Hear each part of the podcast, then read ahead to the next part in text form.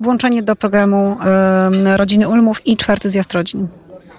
Jest to oczywiście projekt, inicjatywa y, historyczna, ale także y, ma bardzo mocny wymiar społeczny. Jednym słowem, nie kończy się ona na przecięciu jakiejś szarfy, ale także jest ona, polega ona na budowaniu pewnej takiej sieci znajomości tych ludzi, którzy um, no, pomagali Żydom w czasie II wojny światowej. E, trafnie pan to ujął. Poza takim wymiarem oczywistym, historycznym, e, upamiętniamy wydarzenia, które miały miejsce w miejscowościach, gdzie te tragedie się zdarzyły. Poznajemy historię ratowania, poznajemy historię zbrodni niemieckich.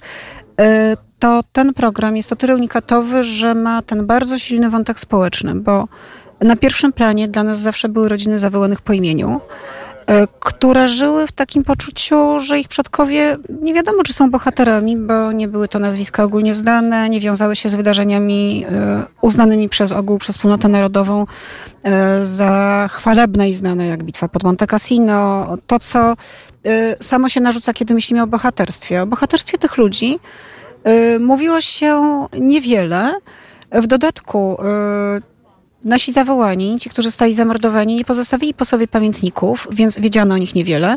Stąd też te rodziny nie uświadamiały sobie często, jakimi bohaterami, jakimi wspaniałymi ludźmi były osoby, które odważyły się złamać nieludzkie prawa okupanta i ukrywać w czasie okupacji Żydów.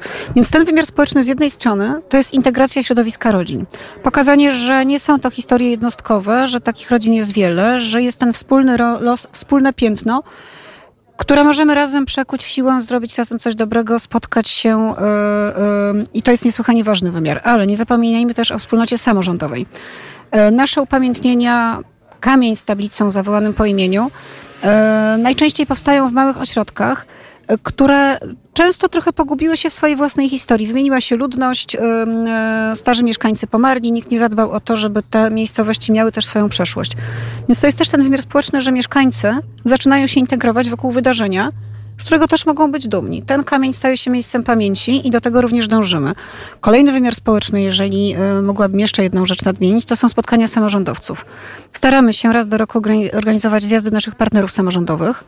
Y, zwykle robimy to w zimie przed 24 marca, bo nie ukrywam, że y, takim celem tych zjazdów jest również Przypomnienie, nadchodzi 24 marca, Światowy Dzień, Narodowy Dzień Polaków ratujących Żydów pod okupacją niemiecką. Państwo macie na swoim terenie miejsce pamięci. Zastanówmy się wspólnie, co możemy zrobić razem, w czym Instytut może pomóc samorządom, w czym samorządy mogą pomóc Instytutowi. E, ostatnie takie spotkanie było w lutym tego roku oczywiście. Po raz pierwszy poprosiliśmy, żeby wraz z samorządowcami przyjechali również edukatorzy, nauczyciele, ludzie, którzy mogą nam pomóc opowiadać te historie, którzy mogą dotrzeć do młodzieży, którzy mogą podjąć jakieś działania, takie już stricte edukacyjne, oparte na tych historiach. Więc to jest też wymiar społeczny tego, e, tego programu. E, I e, to wszystko oczywiście było budowane przez 4 lata. Staramy się, żeby kolejne inicjatywy pączkowały, żeby materiały edukacyjne były, powstawały e, w formie drukowanej. E, I myślę, że to właśnie stanowi oryginalność tego programu i o takim jego wzruszającym aspekcie, który tutaj właśnie miał miejsce w czasie zjazdu rodzin. To spotkanie pokoleń, spotkanie rodzin. A jak dochodzi e, tak praktycznie, jak, jak te rodziny są odnajdywane? Czy to one same się e, zgłaszają, ludzie się zgłaszają z historiami jakimiś rodzinnymi do Instytutu Pileckiego, czy też jest to praca historyków e, w archiwach? Jak dochodzi do tego momentu mm, spotkania? Czasami, przyznaję rzadko, jest tak, że to rodziny docierają do nas. Z przyczyn, o których mówiłam wyżej. Często zresztą ta historia była zapomniana, bo kiedy ginęły dwie osoby dorosłe, zostawały drobne dzieci, te dzieci często nie wiedziały właściwie, dlaczego zastrzono ich rodziców. Więc ten przekaz pokoleniowy mamy tutaj bardzo często zaburzony. Często to jest odwrotnie. To my informujemy rodzinę, co było przyczyną śmierci ich dziadka, babci, pradziadka, prababci. Tak było w Rzeszowie na przykład. Niesłychanie zasłużona postać Michał Stasiuk, dozorca, który krywał w piwnicach Żydów. Jego historia nie była znana w rodzinie ze względu na to, że ten przekaz nie został jakoś tam transmitowany dalej. Y, raczej to my odkrywamy tę historię i to jest bardzo żmudna praca. Po pierwsze, musimy ustalić fakty. To nie jest proste po tylu latach. Y, historia Ulmów to jest szczęście w nieszczęściu, została dość dobrze udokumentowana, dość dobrze opisana. Ponieważ y, nikogo po II wojnie światowej nie szokowało, że wymordowano jakąś rodzinę, bo rodziny polskie mordowano również i w innych okolicznościach y, y, i nie był to aż tak zdumiewający fakt. Więc tymi potwornymi zbrodniami, potwornymi, bo no paradoksie to były zbrodnie za pomoc, prawda? Zabijano tych ludzi dlatego, że pomagali innym. Nikt w zasadzie się specjalnie nie przejmował, nikt nie zbierał tych zbrodni jako osobnej, wyjątkowej dość, mimo wszystko, nawet w tych okropnych czasach, kategorii. Dlatego często relacje są rozproszone. Mamy relacje świadków składane przed główną komisją, przez Główną Komisją Ścigania Zbrodni przeciwko Narodowi Polskiemu ówczesną. Często są to relacje skąpe, bo też przecież o tym, że Żydów ukrywano, nie opowiadało się, więc świadek nie wie, jak, w jaki sposób ci Żydzi dotarli do domu, gdzie udzielono im pomocy, kim byli. To wszystko były oczywiście e, informacje trudne do ustalenia po latach. Często są to relacje, tak jak powiedziałam, bardzo skąpe, również jeśli chodzi o sprawców, bo kolejny paradoks tej historii jest taki, że e, mamy x wymordowanych osób, i najczęściej nie udaje nam się ustalić już nie, kto personalnie ich mordował, ale jaka jednostka niemiecka za to odpowiada. Staramy się tropić, kto stacjonował w okolicy, kto mógł być wezwany do pacyfikacji jakiejś wioski czy jakiejś rodziny, ale tego też nie wiemy, więc to jest bardzo żmudna szmaca, szma, praca po mm, informacjach rozrzuconych dodatku w różnych archiwach, bo część tych archiwaliów to są w oczywisty sposób archiwalia Instytutu Pamięci Narodowej przejęta spuścizna Głównej Komisji, ale są to również archiwa Żichu, są to również archiwa Yad Vashem, który przecież ma swój własny zbiór. Y, archiwa zachodnich, y, y, archiwalia zachodnich archiwów, które również te zbiory gromadzą, na przykład amerykańskie. I dotarcie do tego jest sprawą szalenie czasochłonną, ale jednocześnie konieczną, no bo musimy ustalić fakty, musimy ustalić, jak było, nie tylko zawołać po imieniu, ale też rozpoznać, kim byli ci ludzie i co się właściwie wydarzyło. A ile dzisiaj rodzin, ilu mamy zawołanych po imieniu w tym momencie i jaka jest może ich dystrybucja brzydko mówiąc, geograficzna?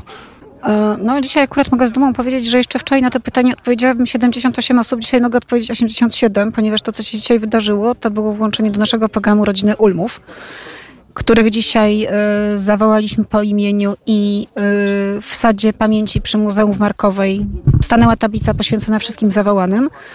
Y, jeśli chodzi o rozkład geograficzny, to jest to bardzo trudna sprawa, ponieważ mamy generalnie najwięcej tych upamiętnień e, z przyczyn zupełnie naturalnych to jest dawna generalna gubernia, ale mamy też rejencję ciechanowską, która została włączona do III Rzeszy. Tam mamy również jedną egzekucję.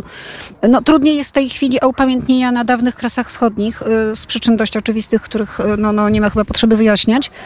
E, ale mamy i północne Mazowsze, mamy Lubelszczyznę, mamy Podkarpacie, e, mamy Małopolskę, e, mamy miejscowość pod Częstochową, mamy Piotrków Trybunalski, więc te 33 już miejscowości są, tworzą, zaczynają tworzą, tworzyć mapę zresztą. Myśmy je oznaczyli na mapach Google, więc można sobie sprawdzić, gdzie są nasze kamienie. Jak, co dalej? Może tak. Pewien chyba, czy, po pierwsze, czy teraz z tą beatyfikacją, która się zbliża, rodziny Ulmów, czy można powiedzieć, że to jest jakiś kamień milowy e, także dla pracy e, tutaj Instytutu? No i czy, co dalej można z tym e, robić, z tymi informacjami? Jaki jest no, ostateczny cel, jeżeli chodzi o pamięć tych spotkań, zawołań E, to jest takie pytanie, na które należałoby teraz wygłosić właściwie wykład, co dalej, bo to są te plany, plany krótkofalowe. Oczywiste jest, e, że będziemy robili dalej upamiętnienia, oczywiste jest, że będziemy wchodzić do kolejnych miejscowości. Natomiast rzeczywiście e, chcemy też osiągać cele długofalowe i liczymy na to. My się bardzo cieszymy z beatyfikacji Ulmów, my to przejmujemy bardzo osobiście jako trochę święto środowiska rodzin zawołanych po imieniu. Los Ulmów jest symboliczny. Cieszymy się, że ta historia będzie znana, bo mamy nadzieję, że być może ludzie zaczną poszukiwać sami takich historii we własnej okolicy, tak? Y, nie tylko Ulmowie, ale w ich miastach, miasteczkach też działa się historia, też takie y, fakty miały miejsce, więc rzeczywiście nie wiem, czy mogę to nazywać kamieniem milowym, ale jest to na pewno coś, co nam daje nadzieję y, i bardzo się cieszymy z tego, że mogły dzisiaj na tydzień przed beatyfikacją być z nami w Markowej rodziny zawołanych po imieniu. To jest też ich święto, prawda? E, taki cel długofalowy, e, powiem teraz patetycznie, my byśmy chcieli, żeby świat się, stał lepszy. E, chcemy pokazywać te historie nie dlatego, że one są smutne i tragiczne i powinniśmy pamiętać, przepraszam, nie tylko dlatego, bo samo to jest już powodem do tego, żeby o tych historiach opowiadać, ale dlatego, że historie nieopowiedziane, historie zapomniane potrafią się mścić w potworny sposób. Proszę zobaczyć na Rosję. Kiedy tam Putin likwidował etapami Stowarzyszenie Memoriał, nie było żadnych masowych buntów, oporu, nie wiem, artykułów prasowych, atmosfery skandalu. Dlaczego? Dlatego, że historia zbrodni sowieckich nie została opowiedziana i to, co robił memoriał, nikogo tak naprawdę może nikogo nie byłoby to sprawiedliwe. Większości tak naprawdę nie obchodziło. Jeżeli się czegoś nie opowie, nie jesteśmy w stanie przewidzieć skutków, ale na pewno one nie będą dobre. To jakby yy, yy, mogę z pełną odpowiedzialnością powiedzieć. Yy, a druga rzecz, te postawy są swego rodzaju wzorem. Mówię o postawach zawołanych. Wzorem, do którego nam się bardzo trudno odwołać, bo nie możemy uczyć młodzieży, w razie czego masz poświęcić życie swoje, swoich bliskich, swoich dzieci, żeby ratować bliźniego. Ale prezentują oni takie cnoty, bez których nasz świat niewątpliwie byłby gorszy. Męstwo, solidarność, odpowiedzialność za siebie, za drugiego człowieka, yy, miłosierdzie, to wszystko, co jak zakładam, nadal w tym świecie chyba jest ważne. Bardzo dziękuję za rozmowę.